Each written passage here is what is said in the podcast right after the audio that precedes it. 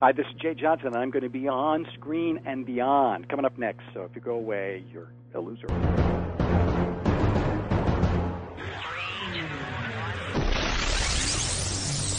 1.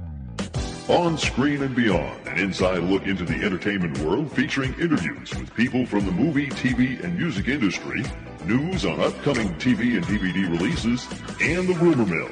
And now, here's the host of On Screen and Beyond, Brian Zemrak. Welcome to On Screen and Beyond, the show that brings you info on the latest upcoming remakes, sequels, and new movies. Also, upcoming DVD and TV DVD releases. And, of course, our celebrity guest segment. And I'm your host, Brian Zemrak. And this is episode 104 of On Screen and Beyond. This week we are joined by ventriloquist Jay Johnson, who played Chuck and Bob Campbell on the hilarious TV show Soap back in the 70s. It's a crazy show. If you haven't had a chance to see it, check it out. And Jay's going to talk about Soap. He's going to talk about his Tony Award and so much more. It's all coming up in just a few minutes right here on Screen and Beyond. And I want to remind you to join us on Facebook. We're finally there. And you can become a fan and get in on our discussions and things like that. And you can also join us on MySpace. And you can become a friend there. And if you get a chance, you can... go to either one of those. And if you are getting the show from iTunes, where you can get it free, of course, and you get a chance to see pictures of who we're talking to and other things that we've got. So check that out on iTunes. But if you're there and you're downloading it from iTunes, be sure to leave a review on us. And it helps support the show and moves us up the ratings and things like that. So we'd appreciate it if you do that. So let's check out Remake Madness right now on Screen and Beyond. Please hang up and try again. Remake Madness. Well, TV's Laverne and Shirley is headed for a big screen remake. Gary Marshall and Jamie Foxx talked about it while they were on the set of Valentine's Day, and it will hopefully star Jennifer Gardner and Jessica Biel. Both were Valentine's Day alums, too, so... they talked about that while it was being filmed. And the cartoon icon Popeye is headed for a remake once again, this time as a CGI animated film. And it's not going to be a remake, but 300 may be re-released in 3D in theaters. And, of course, last week we talked about this happening to the Titanic.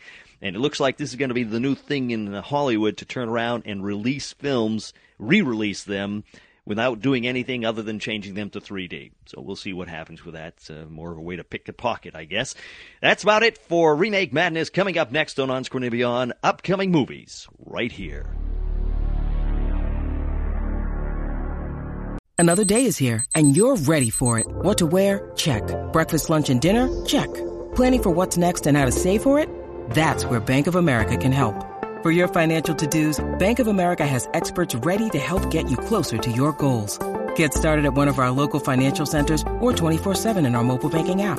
Find a location near you at bankofamerica.com/talktous. What would you like the power to do? Mobile banking requires downloading the app and is only available for select devices. Message and data rates may apply. Bank of America N.A., member FDIC.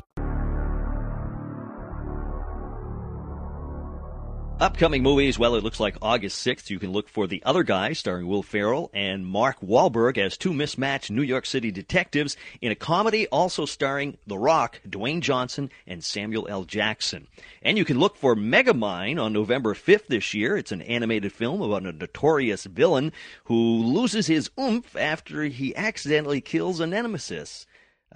It goes on from there. It stars the voices of Brad Pitt and Will Ferrell also, and Tina Fey. And Eddie Murphy will star in 1,000 Words. It's about a guy who learns he only has 1,000 words left to speak before he dies. Although that's coming out on January 27th. 2011. And on April 9th, you can look for The Black Waters of Echoes Pond in limited theater release across the country in the major cities. And our review of it can be found at onscreenandbeyond.com, and just click over to our theatrical release movie reviews. Okay, that's about it for upcoming movies. Coming up next, Sequel City, right here on Screen and Beyond. Sequel City, well, we've talked about this one before, but here's a little update. Spy Kids 4 is now being talked about again, and it looks like they've set a date for the release. It's set for August 19th, 2011, and, of course, it's going to have an entirely new cast. And, of course, no one else may care if there's ever another Terminator film, but Sam Worthington says he would like to make Terminator 5, and nothing is planned at this time, but we'll keep you informed. And Austin Powers 4 has been talked about for a very long time, and, in fact, in our interview segment with Robert Wagner, he even said he was ready to put the eye patch on again at any time as he comes back for being number 2 on the movie. But the latest word is director Jay Roach says Mike Myers is actually working on ideas and people are talking about it. That's it for Sequel City. Coming up next on Screen and Beyond, TV on DVD.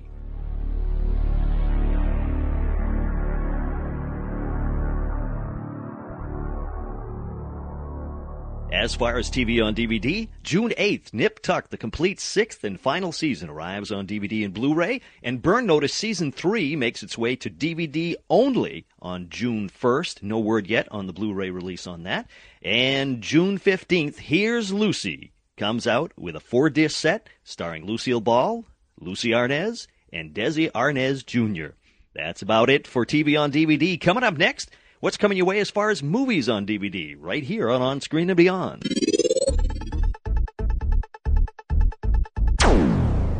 Movies on DVD, well, April 13th, you can look for Creature of Darkness to arrive on DVD. It's a sci-fi creature feature type flick, and it's about an alien hunting down humans. And on April 1st, look for Yes Men Fix the World, as the Yes Men return to another film, as the they go after corporate America with pranks and all that sort of stuff. And The Rock, Dwayne Johnson, is the Tooth Fairy, as it arrives in stores on May 4th. On DVD. That's it for movies on DVD. Coming up next, we have our guest on Screen and Beyond. It is Jay Johnson. He, of course, was in Soap. He played Chuck and Bob on the show. If you haven't seen the show, you know what I mean. But he's a ventriloquist, and he had his puppet on there and everything. And it's a crazy show. If you want to ever check that out, you should. And Jay's going to talk about a lot of stuff, and it's coming up next, right here on Screen and Beyond.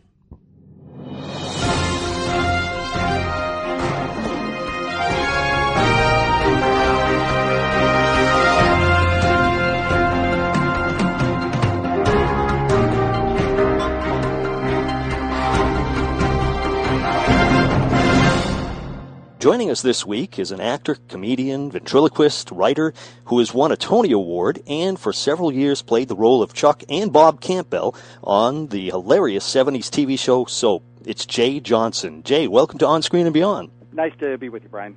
Jay, it's such a pleasure to have you on the show. I always enjoyed Soap and always loved your performance on the show. You cracked me up. Thanks. It was a lot of fun to do. It was a show that was written really well, so we got to do some good stuff. Yeah, and you added so much humor to that show, and the show was already quite insane to begin with. Well, it was that. I guess it took that for them to make me a character. So. Now, we'll get more into the Soap, if you don't mind, later on. Sure. But I'd kind of like to start off with some of the things that you've got going on right now. I noticed one of the things that you're in a documentary film called I'm No Dummy. Yes, it's a film by Brian Simon, and I guess this has been in the works for several years, I guess. Brian approached me, and it wasn't the first time I've been approached about doing a documentary or talking about ventriloquism, but until Brian, it really didn't sound like it was going to work. People always want to, I guess the dark side of ventriloquism is always much more fascinating, and that's what they want to indict everybody for being crazy. And it's just not the way I see my own art form, so I turned everybody down. But after talking to Brian for a while, I realized he was really not looking at it as kind of an aberration, but as an art form. And the more we talked, the more we got involved in the project, so I'm real proud of it. It's out, I think, April 6th is its release date. Yeah. Now, didn't it just recently show at the New York Children's Film Festival? Yes, it did. And before that, we were at the Seattle International Film Festival, SIFF. Oh, yeah. I noticed you did a workshop in New York, correct? Yes. Yeah.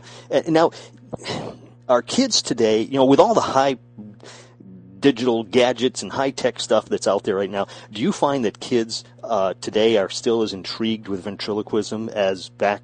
I mean, I can remember as a kid, getting the Danny O'Day puppet and sure. I think, in fact, I even still have the Danny O'Day record that used to instruct you how to do ventriloquism.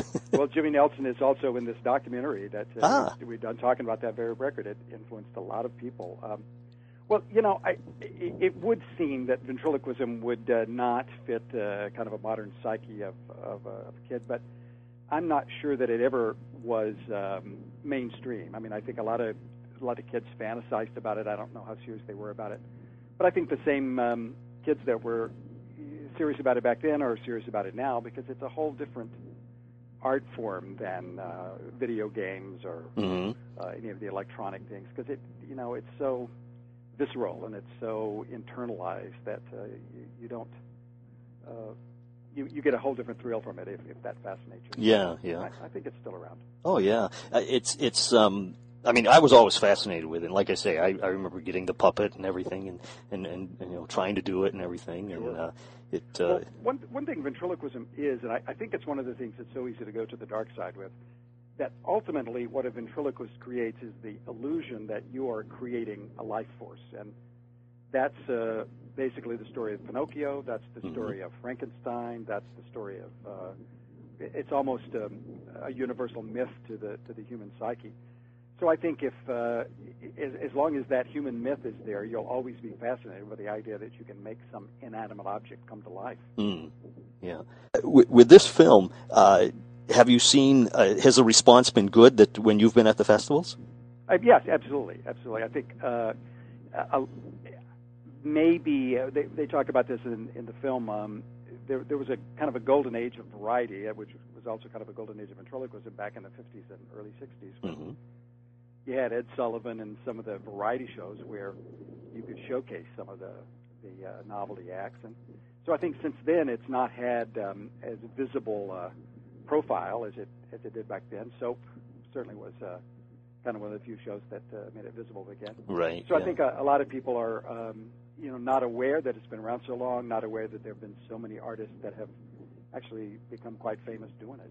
Yeah, and it's funny, like you mentioned, a lot of the TV shows and different movies and things that do talk about or show ventriloquists. It's always the puppet comes to life, and it's like and, with all with that in mind, I mean that's exactly the character I played on Soap. Chuck was completely over the top about believing Bob's reality. Yeah, and I think it's always been a very, being a writer myself, it's a very easy device if something is a little odd to begin with, to make them step over a line and become whatever villain you want them to be is pretty easy. Yeah, and like you mentioned that you were a writer, and when I was doing my research, now I've always been a fan of you. Like I say, I loved what you did on Soap and everything, and I like ventriloquism and all that stuff. But I didn't realize that you were one of the writers and even one of the voices on Annabelle's Wish. That's right. Yes, I was. I never knew. The dog. Yeah. As a matter of fact, I kind of created that character, and a lot of writers worked on that script from its inception, but I think it was my draft that actually got the deal, and then they refined it from there. So when they went to voice it, they said, since you know this character, why don't you come in and read for it? And I said, well, yeah, I'll read for my own part, absolutely. Yeah, like I say, I was surprised because that's such a great Christmas themed cartoon, and it's a good story. Yeah, I think it is too. I fell in love with the story back when I was working with it. That was Barbara Dunn and Gary Edwards who were putting that together, and I had worked for them off and on. And the reason I was brought in on the project is because one of my characters is Darwin the monkey, and there's a scene, of course, in Annabelle's Wish where all the animals in the barnyard start to talk, and they were having trouble with that scene. And they said, well, if anybody knows how an animal might talk, you're the guy. So right. So that's how I got involved. And my agent at William Morris, I've been with him for such a long time. He's got young kids, and they were just the right age to be the perfect Annabelle's Wish audience when they were when that came out. So I think of all the things I've done, what I am to Ryan and Lindsay is I am the voice of Ears the Dog. Right. That's how they see me. So once it's they're almost too old now, but every Christmas day, no matter where I was, I would call in to Chris's house and speak to Ryan and Lindsay as Ears the Dog. That was the legend. They could only speak on Christmas Day. Wow, yeah, that's nice, yeah. Now, had you been doing other writing before that? Well, I had. I had written some things with several other partners. I had written and produced a couple of variety specials for various networks. And I had never tried that long form before. Mostly my writing credits were participation as a co-writer and contributor to a lot of things. But I've always written and I've always liked to write, but I really, growing up, was not encouraged to write very much because I'm a dyslexic and I don't spell very well, and sometimes that will distract somebody from my content. So yeah. When I finally got old enough to, and computers caught up with my spelling, then, there's enough ways to check that so that you can turn in a draft that looks acceptable enough in its format to be judged on content. And when that started happening, I realized that I was now ready to write for sure. Yeah, well, that was, like I say, that was a wonderful story, and it's anybody, if they haven't, I'm sure everybody has, but if any of the listeners haven't seen it, they should absolutely take a look at Annabelle's Wish, because it's a good story. Yeah. And thanks for bringing that. A lot of people, it's one of those sort of like Soap. A lot of people do not know what Soap was. They kind of may have heard about it, but they never experienced it. I think Annabelle's Wish is the same thing. Either you know it or you don't, and if you do, you'll find a friend in that movie. Oh, yes, definitely, yeah. Now, you, of course, I notice on your website that you are, you have shows all over the states coming mostly, up. Mostly what I have done in the past and continue to do is what they call corporate shows, which are private shows only for that company. They pay me to come in and entertain their people exclusively, so there's no ticket sales, there's no advertising, and to a lot of in a lot of ways it looks like you've totally gotten out of the business because no one ever sees where you are, but but I've stayed very, very busy doing that. And then when we started the Road to Broadway, that put the visibility on a different level, I think, a little bit. Yeah and mentioning Broadway, in 2007 you won a Tony Award. Yeah, that's just very exciting. I'm sure. Gee. Anytime you do television, you fantasize about winning an Emmy. Every time you do a movie, you fantasize about an Academy Award. And obviously, any award you receive is some sort of justification for putting in all the hours. But for me, the Tony Award was always one of those awards that they awarded to people that really were on the stage doing it every night. I think, I'm trying to think the lady now, her name will come to me, but she actually won an Academy Award for a part that she was on the screen less than 2.5 minutes and worked one day. And you can't win a Tony for doing 2 minutes on one day. You have to be there 8 shows a day for a certain length of time and have people see you and be a hit and do it every time over and over and over again. Yeah.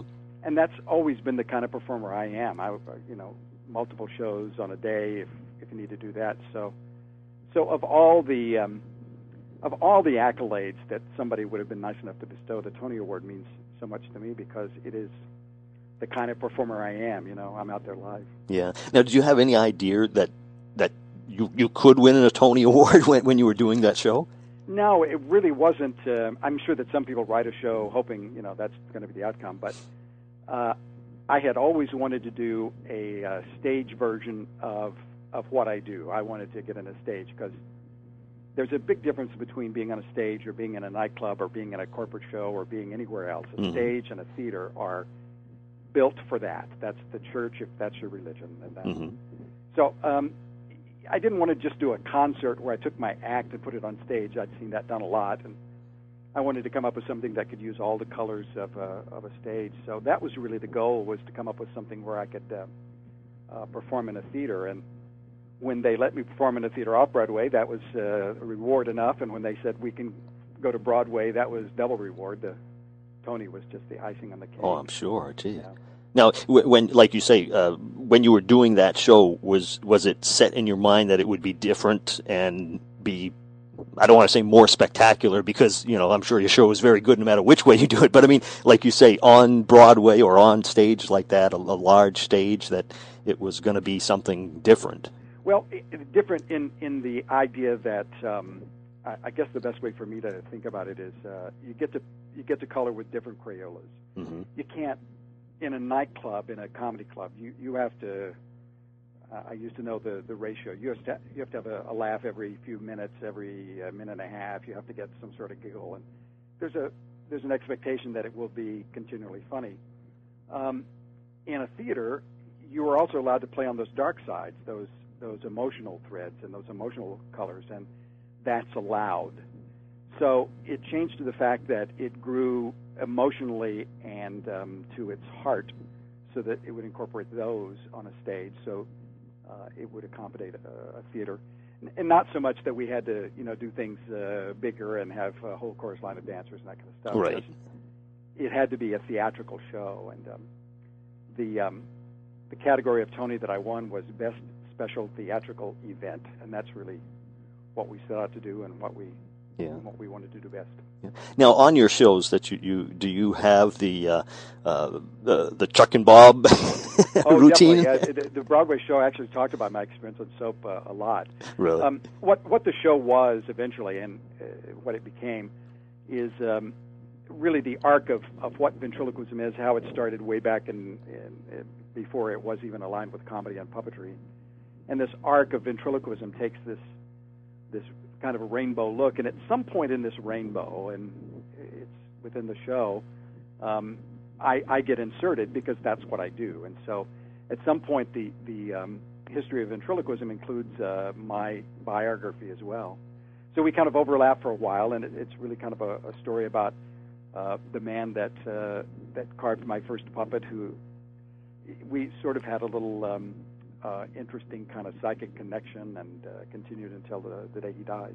So. Now, who were your idols as far as ventriloquism when you were younger? Well, you know, I believe that I discovered Edgar Bergen later, although I must have been introduced to him somehow. But I think my biggest influence is the man you mentioned earlier that had the instant ventriloquism record, Jimmy Nelson, and Danny O'Day and Farfel. Yeah. They were on television and doing commercials about the time I was, you know, old enough to be aware and encouraged and excited by what they did. Mm-hmm. So, of the ventriloquists, I guess Jimmy and Danny were really my models and my role models and my inspiration. But then, as I got to know ventriloquism, there were other ventriloquists named. There was a British ventriloquist named Arthur Prince, who. Never saw him perform, but what I know about him, he's the kind of ventriloquist I would have wanted to be. And, Edgar Bergen, of course, I learned to appreciate him on so many levels. And anybody that performed the art form well, I was always inspired by. Yeah.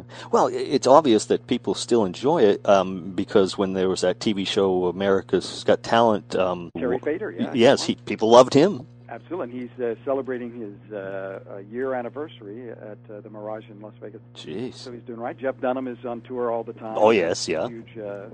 Huge audiences at arenas. So, yeah. So, yeah, it sort of incarnates in its own way with its own generation every time, and I'm always asked if it's going to, you know, finally fade because, you know, electronically we will overcome the need to have performers, and I just don't think it will. I think it's... Yeah, like playing the violin. As long as there's a violin around, there's going to be somebody to play it well. Yeah. How did you start in acting and all that sort of stuff back when you were young?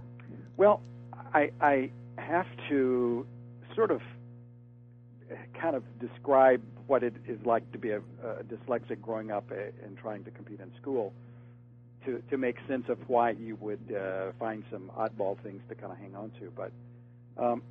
Really, I not being a good student in school, and my father was superintendent of the public schools, my mother was a librarian, everybody was a big-time educator, and I was just not going to be that. I looked for alternative things that didn't require my skills in math or my skills with spelling or those kind of coding things that I wasn't good about. So I'm the guy that learned to ride a unicycle, I'm the guy that tried to juggle, I'm the guy that tried to do magic, and... as a little boy, ventriloquism was just one of those things that was didn't require me to write it down. It was all spoken, you know. Yeah. Were you as good doing the magic and the unicycle and the juggling as you are as ventriloquism? No, I think I found my calling. But, you know, I can juggle 3 pins and 3 balls and do the normal stuff. And I have 3 or 4 pretty good magic tricks. But it was ventriloquism that really caught my heart, and I think that's the one thing people said, wow, that's you do that well. Yeah. Now, how did you get the part on Soap? In fact, well, first, was that your first TV show or acting job that you got? Well, it was the first time I ever acted as a ventriloquist. I'd gotten other jobs where I was just an actor and on stage and voiceovers, that kind of stuff. Yeah. And then I had performed my act, but that was the first time that I got to do both at the same time. And it was the backstory, and I knew nothing of this at the time, but in 1977, when that pilot came out and they were writing Soap and prepping for it, there was also a book out by William Goldman called Magic, and it was about a ventriloquist. Mm-hmm.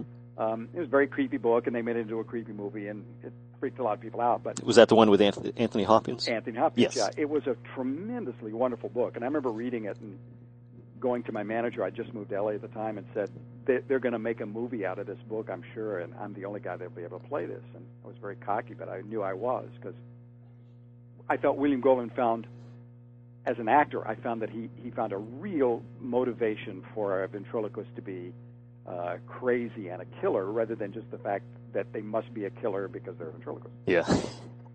So the movie didn't work out, but and I was real disappointed. I got very close to actually even audition for Norman Jewison at the time, who was going to do the film. He moved on. I didn't have a connection, but some lady named Susan Harris read the book as well and was looking for kind of a odd character that might be a killer in her sitcom pilot, and she wrote the description of Corky in her pilot. Yeah.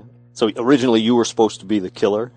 Yes, I was the killer of Peter Campbell. Mm-hmm. That was the kind of the tag for the first year. But so they wrote this part of the ventriloquist, and it was just a 6-episode, 7-episode part, and they were going to get an actor to come in and rent the puppet, and that was all there is to it. But I believe it was the director Jay Sandrich, who even at that time was an Emmy winner, and he had been a stage manager on I Love Lucy, and he had won his Emmys for Mary Tyler Moore, and on and on. And he decided, or he suggested, or he, as a director, he said that it would not work, in his opinion, if you didn't have a ventriloquist, mm-hmm. because you were asking the characters and the actors to react to something that would be post-production. Right. Yeah. And it would just, in a sitcom, there just wouldn't be the time, and it would be much more efficient if they would find a ventriloquist. So they set out to find one, and I would love to say that they were trying to find the greatest ventriloquist in the world, and I got the part, but they were really trying to find somebody that looked like Richard Mulligan to play his son, mm-hmm. the right age, the right type, the right background, somebody that could act, somebody that had been on set before. I mean, there were a lot of things that they had to consider. I'm sure, yeah.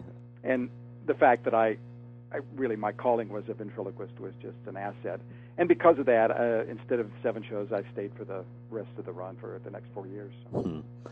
And it's too bad the show ended. I thought it was it was a riot. It was, you know. And one thing about Soap is that the writing was so strong and the fiber was so good, because basically you're talking about 2 sisters and their crazy families. So no matter what happened, eventually this is family, and you can blow the family apart, but the family's always going to come back together because they're family. And yeah, that you know, had it been, I guess, as financially successful as it was artistically, it would have still be around, because you could always do that, blow them apart and pull them together. Like you say, it was a crazy and insane show. I mean, there's no doubt about that, because it was making a parody of all the soap operas and all the crazy things that go on soap operas.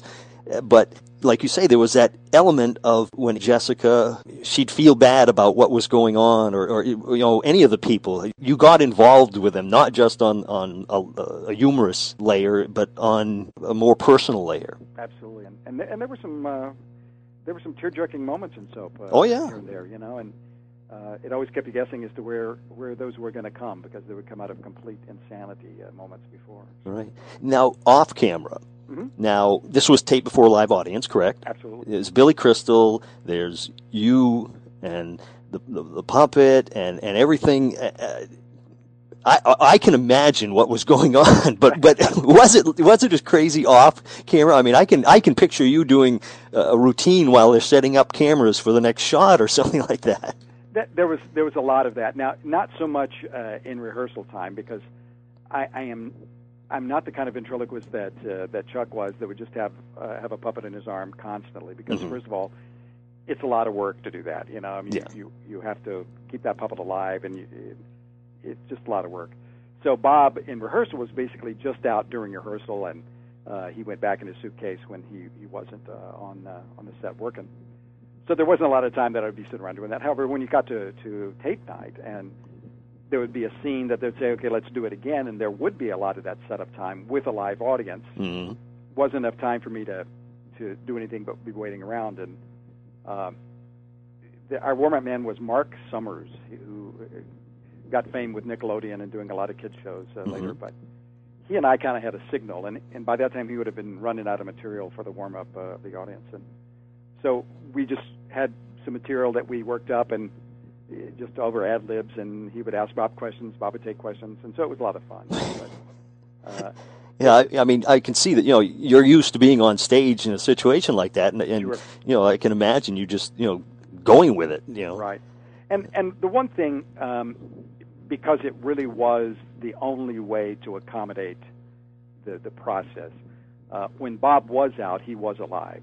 There wasn't a time when I would put Bob down on the couch and walk away. That just wouldn't happen. Mm-hmm. If he was out, he was absolutely one of the characters, and he would be talking, he would be conversing with all the people while we're doing the rehearsal. But once the rehearsal's over, that didn't much happen. So yeah, well, that's one of the things that you see. Like if you go to a theme park and you see one of the characters walking around. Now, with Disney, of course, you see a character, and the character is in character as long as there are people to see it. Absolutely. But if you go to a smaller, you know, or a lesser park, you know, the worst thing you could see is somebody take their head off or something. Oh yeah. You know, yeah. And it would be the same thing, I would think, with your puppet. Well, I just for me, there's a time and a place to do that, and when it's the time and the place. You do it the best you can, which means maintain that illusion. Right. When it's not the place and not the time, then it's not out, you know. It's right, yeah. Out. So yeah. I understand that you're really asking somebody to invest in an illusion that you want to protect, because it's what you do. Of course, yeah. Yeah. Was the cast a close cast? Yeah, I think we were. There was great divergence of age. I mean...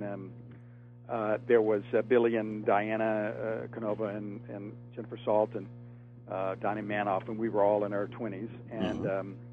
Then there was the older guys, which were in their 50s, and then there was Arthur Peterson, who was in his 60s. And so we had all kinds of, and as guest actors would come on, there'd be young actors, there'd be old actors, there'd be everything. So we had every age possible, and there were enough of your age to form a little clique. So. Yeah. Well, there's such a range of great actors on that show. I mean, it was one of the things that you look back at Whit Thomas Harrison. One of the things they did right was they cast the show really well. Every guest star was terrific. Everybody was really wonderful. And I look back on some of the people that I got to work with just around.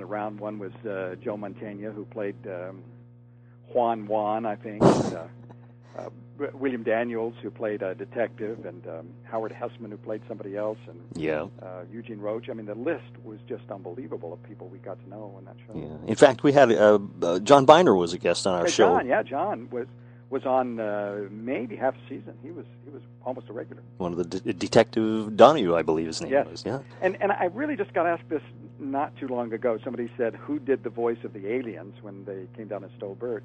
And somebody thought that it might have been Freddie Travelina. And it was actually John Biner, who was on the show doing Donahue at the time, and they just asked him if he would do the voices. He's so talented. He's very talented. Yeah. And you mentioned Richard Mulligan. He was so so great in that part. Yeah, he was. He was. Now, he was the kind of actor that actors like Billy Crystal and... trying to think of who else would be in the genre of Billy. I don't know if I can think of it right away, but but they're sort of natural actors. Their comedy comes pretty naturally. They have an instinct when something is funny, and pretty much just kind of fall into it. Billy could just walk onto a set and find something funny to do. Mm-hmm. And Richard was a very studied actor. He would, those ad-libs, those things when he would look like he was flustering around, were worked out and worked out and worked out and worked out, so that when you saw Richard on the set, he was working every moment of every second of that. And I'm not saying it didn't come naturally. Right, yeah. It's just he worked so hard at that, and it seemed so easy for Billy to walk on and be funny. And you just saw the process of Richard working and working and working until he had gotten every moment that he could out of just raising a glass, you know? Mm-hmm, yeah. It was an amazing lesson to watch him. Yeah. This episode is supported by FX's Clipped, the scandalous story of the 2014 Clippers owner's racist remarks captured on tape and heard around the world. The series charts the tape's impact on a dysfunctional basketball organization striving to win against their reputation as the most cursed team in the league. Starring Lawrence Fishburne, Jackie Weaver, Cleopatra Coleman, and Ed O'Neill. FX's Clipped. Streaming June 4th. Only on Hulu. Now, Arthur Peterson, he did a great job as the major. He did. He did do a great job. I mean, you know, you really believed that this guy was was a few screws loose. Yeah, he did. He was a really nice guy, and again, a very, very serious stage actor, and pretty much. I think sometimes we made him crazy because he was very disciplined, and between Ted Was, myself, Billy, and Diana Canova, and all those kids, we really didn't take it seriously that often, you know. Sometimes. Mm-hmm. And he would get a little bit perturbed at us that we weren't taking our job as seriously as we could. So we made his life miserable probably more than we should. Was there any particular episode that was you remember as being one of your favorites, and the scene that you were in or anything? Well, you know, you always remember the ones that you liked the best. Billy and I wrote a scene that we turned in, and they actually put it into the show. And it's a scene where Chuck comes to the breakfast table without Bob. It's one of the few times he was seen without Bob. Mm-hmm. And Jody the character of Jody has actually kidnapped Bob and put him in the refrigerator. Yes. Because he wants to talk to Chuck about these notes that Bob's writing. He knows Chuck's writing them. And so the scene was that it's Chuck without Bob. What would he do? And Billy and I sat in a room one time, figured out all the things we could do, and they liked it and they wrote it in. I loved doing that scene. Hmm. And then there was a scene when all the boys went out and got drunk, and we stuck Bob for the check as we walked out of the bar, I think. But yeah, it was fun to do anything. I mean, I always had a great line. I always had something really great to do. And yeah, oh yeah. Jay Sandrich, who was directing most of the time, I guess he directed more than half of them, was very inventive. And if the script said Chuck and Bob are sitting at the couch, that wasn't good enough for Jay. He would always say, "What are you guys going to be doing?" And so You got to invent something. Well, how about if I'm playing checkers? How about if I'm sitting here on the phone? How about if I'm this? How about if that? And he would go, yeah, that's good. Try that. So yeah. Well, that's one thing I remember noticing on that show was, like a lot of shows, the background people are sort of just there. Yeah. But with you guys, if you weren't, not that you weren't paying attention to if we weren't paying attention to the main story, but if you looked off in the background, you guys were doing things. Yeah, we really were. And I got to tell you, it was a big secret. Because every year, after we would offer the summer, they would recap. You know, they would say, here's what happened last year, now here's where we're going to go. So they did these recap shows. And after the first year, we found out that if you were in a clip, no matter if you had a line or not, if you were just seen in the background, mm-hmm. you got a scale for AFTRA, and that was, I think, 225 at the time. Uh-huh. So if you look very carefully in some of those scenes where everybody's in it, you will see somebody lean into the shot or walk just to get to the edge of the shot just so that they get on camera. and if you were near somebody and if they were on camera and you weren't, what you would do is you would walk over to them and you would lean down and you would say 225, and they would go, yeah, 225, and it looked like you were talking, and then we got a big laugh. So most of the time, if you read our lips, we're saying 225 in the background. I'll have to look. I have the DVDs. I'll have to take note of that next time. Yeah, that was pretty much the game we played. And so, you know, if it looked like we were trying to pay attention to the scene, we were really trying to pay attention to where the shot was so we could get into it. You know? Now, do you see many of the cast members anymore?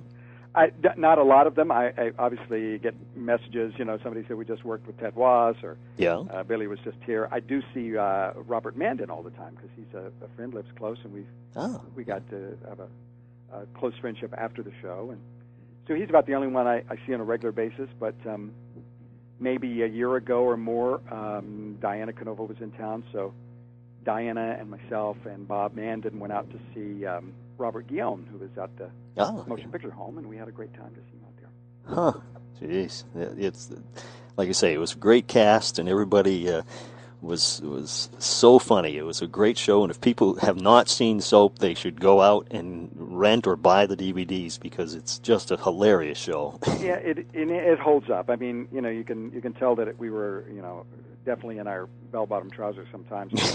Wardrobe is definitely of that age. But the stories in the portrayals are really almost timeless. They really hold up today. Yeah. Now, is it true? I heard that the puppet Bob is in the Smithsonian. Yes, the original Bob is in the Smithsonian. He sits next to Oscar the Grouch and Jerry Seinfeld's puffy shirt. No. The first Bob was sort of done in a hurry because I think they you know, thought, well, there's going to be a 7-episode character, and they didn't really need to spend much time in the crafting of him.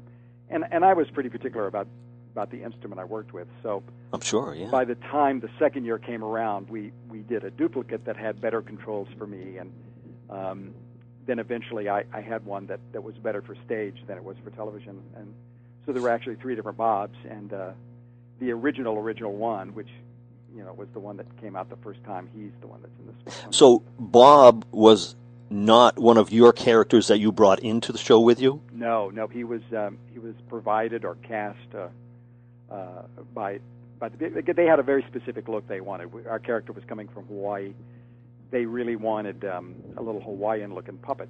Ah, okay. And that worked for a while, but after 6 shows, the Hawaii thing kind of played out, and they were getting notes that they thought Bob was maybe too black, you know, that maybe we were trying to make fun of somebody that was a black person. And so they, you know, we lightened him up, and so he changed a little bit through the ways. He didn't have quite so kinky of hair, and his complexion wasn't quite so dark, and we didn't dress him quite so, you know, island-wise and everything. So. Yeah. Well, you guys, you know, you always seem to have, at the beginning, you always had the same shirts on. Well, yeah, we continued. That was the gag all the way through. No matter what I had on, he had the same thing. Right, It was amazing what the wardrobe people could do, and occasionally I would go in for a wardrobe fitting and I would put on a shirt and it would just dwarf me. I mean, it would just be it'd be a triple extra large, and I would go, wow, this is not even near my size, and they said, no, that's Bob's size, and I couldn't understand it, except I finally realized that they were buying, you know, 3 sizes bigger so they'd have enough material to cut it down for Bob. Oh,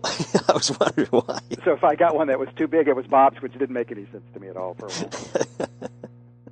But it was too much fun, a lot of fun. And when you think about television in the 70s, this is before HBO really has gotten out of New York, and we were, I guess we were canceled. We were taken off the air. And at the time we left ABC, we had a greater audience share, greater numbers than Seinfeld did on a normal night. Yeah, well, I think I was reading somewhere that your opening night had 39% of the audience in the United States. Absolutely. I mean, people would die for that. Yeah, 39%, and it was a 50 share, which meant 50% of all televisions turned on at that moment were turned on to our show. It was very controversial. It was very, you know, is it going to, you know... Now, yeah, being so controversial for that time, like I say, I always thought it was funny, but... Right. And it was. That's all it was. Yeah, I mean, you know, people. I think sometimes people get a little too uptight about stuff and think that it's, you know, I mean, if you watched it, it wasn't that bad. I mean, you know... Well, I think what happened early on in the pre-production interviews, they talked to Susan Harris, and they said, what are you going to be doing in the show? Well, of course, it was the spoof of a soap opera, so she said... Right. well, there's going to be a baby that is the baby of a priest and Korean, and there's going to be an alien this, and there's going to be this, and there's going to be that. There's going to be a gay character that has a dress on. And, well, when you just talk about humor, mm-hmm. If you don't know that it's humor and you don't know it's supposed to be a comedy, then all that stuff sounds like, oh my God, they're going to seduce him in a confessional. Oh my God, right? Yeah, that's awful.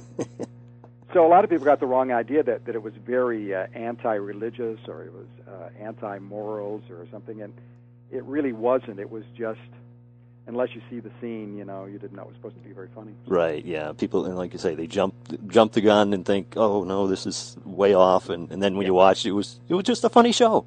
and actually, it came to kind of bite us on the bottom at one point because so many people tuned in expecting to see something that we weren't. Right. They kind of, well, that's it. Well, ooh, it's not for me. So they didn't give us a second look. They were tuned in for the wrong reason. So we had this huge 50-share audience, and then we dropped back, and then we eventually built back. But it was it was always we were never for sure whether we were going to be continuing on or not. So when you were out in public, after hours of the show and everything, did people recognize you?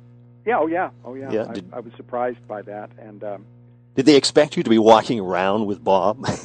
Yeah, I think that was it, and I learned really quick that again, you wanted to perpetuate that idea that Bob was a living person, and so I never would say, "Oh, he happens to be in the suitcase that I'm carrying right now." I would say that I would always say, "Well, Bob is off at the bar, or he was just arrested, or he's in the shower, or he's someplace else," because. That's really what they wanted to hear. They didn't really want to hear reality. He's in a suitcase. What's the matter with you? Yeah, exactly. Let him out. He's dying. So that's when I think that's when ventriloquism crosses over into the well. He must be nuts. He told me he was. Well, yeah, but we knew better. Yeah. Jeez. Well, I want to finish up with just some quick questions here that moves away from your stage performances and soap and all that sort of stuff. What would be, this is a more personal level, what would be your two favorite TV shows of all times, other than Soap that you were on? Right. New or old, doesn't matter.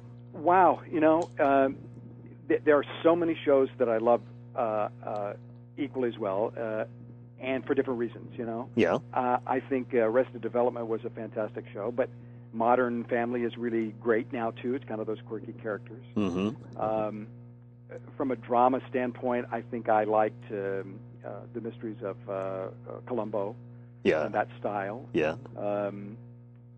Sitcom-wise, you can't do much better than The Mary Tyler Moore Show or MASH or one of those classics, I think. So, yeah, my tastes were pretty much what everybody else's were. I think that... what did they say in the AFI? I think they said that the death of Chuckles for the Mary Tyler Moore Show was the highest-rated funny episode of any sitcom that's ever been on, and I think David Lloyd died not too long ago, and they reran that, or it's on YouTube or something, and it's absolutely hysterical. It's one of the best scripts in the world. So it'd be hard to say. I don't know. Yeah. I'm not a fan of the reality television at all. I mean, me neither. I'm a fan of reality shows, obviously, but. All the reality shows are taken over for what used to be variety shows. Right. Yeah. I'm not sure that I agree with that idea. Yeah, it's just not the same. That's for sure. Well, it's one thing to be a celebrity because you're a celebrity because you run a show. It's another to have worked at your craft and had succeeded at something and become famous for that. So, I would rather see somebody's work than just their accident. Yeah. Jeez. What about movies? What type of movies you see? What's your favorites? Some of my all-time favorite movies: Casablanca, The Maltese Falcon, and Groundhog Day. If Groundhog Day is on, I'm going to have to watch Groundhog Day from that moment till it ends. Very much like both Godfather 1 and Godfather 2. Doesn't matter how many times that I've seen them. When they're on, or if I happen to anywhere be at any point, I'm going to watch them all the way through. And so they become my favorites. When I was a little boy, Wizard of Oz was my favorite, and that was the same thing. Had to watch it from beginning to end. Yeah. But, funny you mentioned the Groundhog Day because I can't remember off the top of my head who it was, but just recently I was speaking with someone else, and they said Groundhog Day, and it was you know, it's surprising to hear you say that too, and they said the same thing. I got to watch it from the beginning to the end. After I'd watched it 50 times or something, I either read something or heard something. Somebody said that if you were thinking in terms of reincarnation and how many lives it would take Phil to accomplish the things they did at the very end of Groundhog Day, the weatherman. Mm-hmm. How many lifetimes and how many years would it take for him to do that? And it was up into the thousands for him to become an accomplished piano and know everything about the community and da-da-da-da and all the things. And so every time I watch that, I lose count about, 50 or 60, but I know that, okay, that's a lifetime. Okay, I had to come back there. That's another lifetime. That's another lifetime. And every cut they make, and I think it's fascinating. The best screenplay that I think was ever written for the screen is an odd choice, but it's My Cousin Vinny. Yeah. I just think that as a screen, I like the story and I like the acting and all the stuff, but if you just strip everything away and just look at the screenplay, it is the most economical screenplay. Nothing is said and nothing is done that doesn't play out in the last moment of the picture. Mm-hmm. Nothing is extraneous. Yeah. And as weird as they go and as far-fetched as they go, it all applies, even to their argument, before they make love in the motel. Mm-hmm. It's all part of it. And then, just out of friendship, because I know Randy Wallace really well, I'm obligated to say Braveheart because, if you don't mention Braveheart in the short list, you're probably crazy.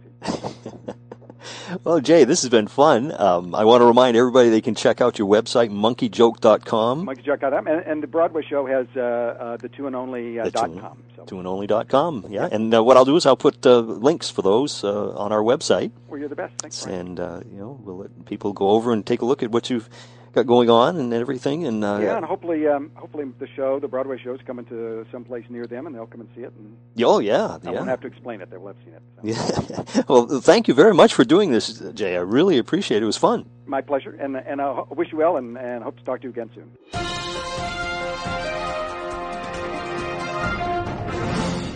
And, of course, I want to thank Jay Johnson for sharing with us. And he was a great guest, and he's such a good guy and taking the time to talk to us and sharing all those things with us. And if you get a chance and you watch Soap sometimes and you see those replays, those reenactments that they do there each season as it begins, see if you can see him saying, talking about the things he talked about in the interview. Anyways, I want to thank him, and be sure to check the show out if you ever get a chance. And we're going to be putting up a name of a future guest on our website at onscreenandbeyond.com, and you'll have a chance to send us your questions for that person. So be sure to check it often. It's on the front page of On Screen and Beyond. Scroll down toward the bottom, and you'll see where it says you can send us a question for a certain guest at feedback at onscreenandbeyond.com, and you'll have a chance. We get hundreds of emails to ask questions, but we try to pick a few and give these people your questions, and we'll see what we can do that. So check that often because it changes. Sometimes we'll only be able to put it up for a couple of days or even less sometimes, depending on when we're going to be doing the interview and everything. So check that out at onscreenandbeyond.com. And that's it for another week, and hope you have a great week coming up. Till next week, this is Brian Zemrak. Take care.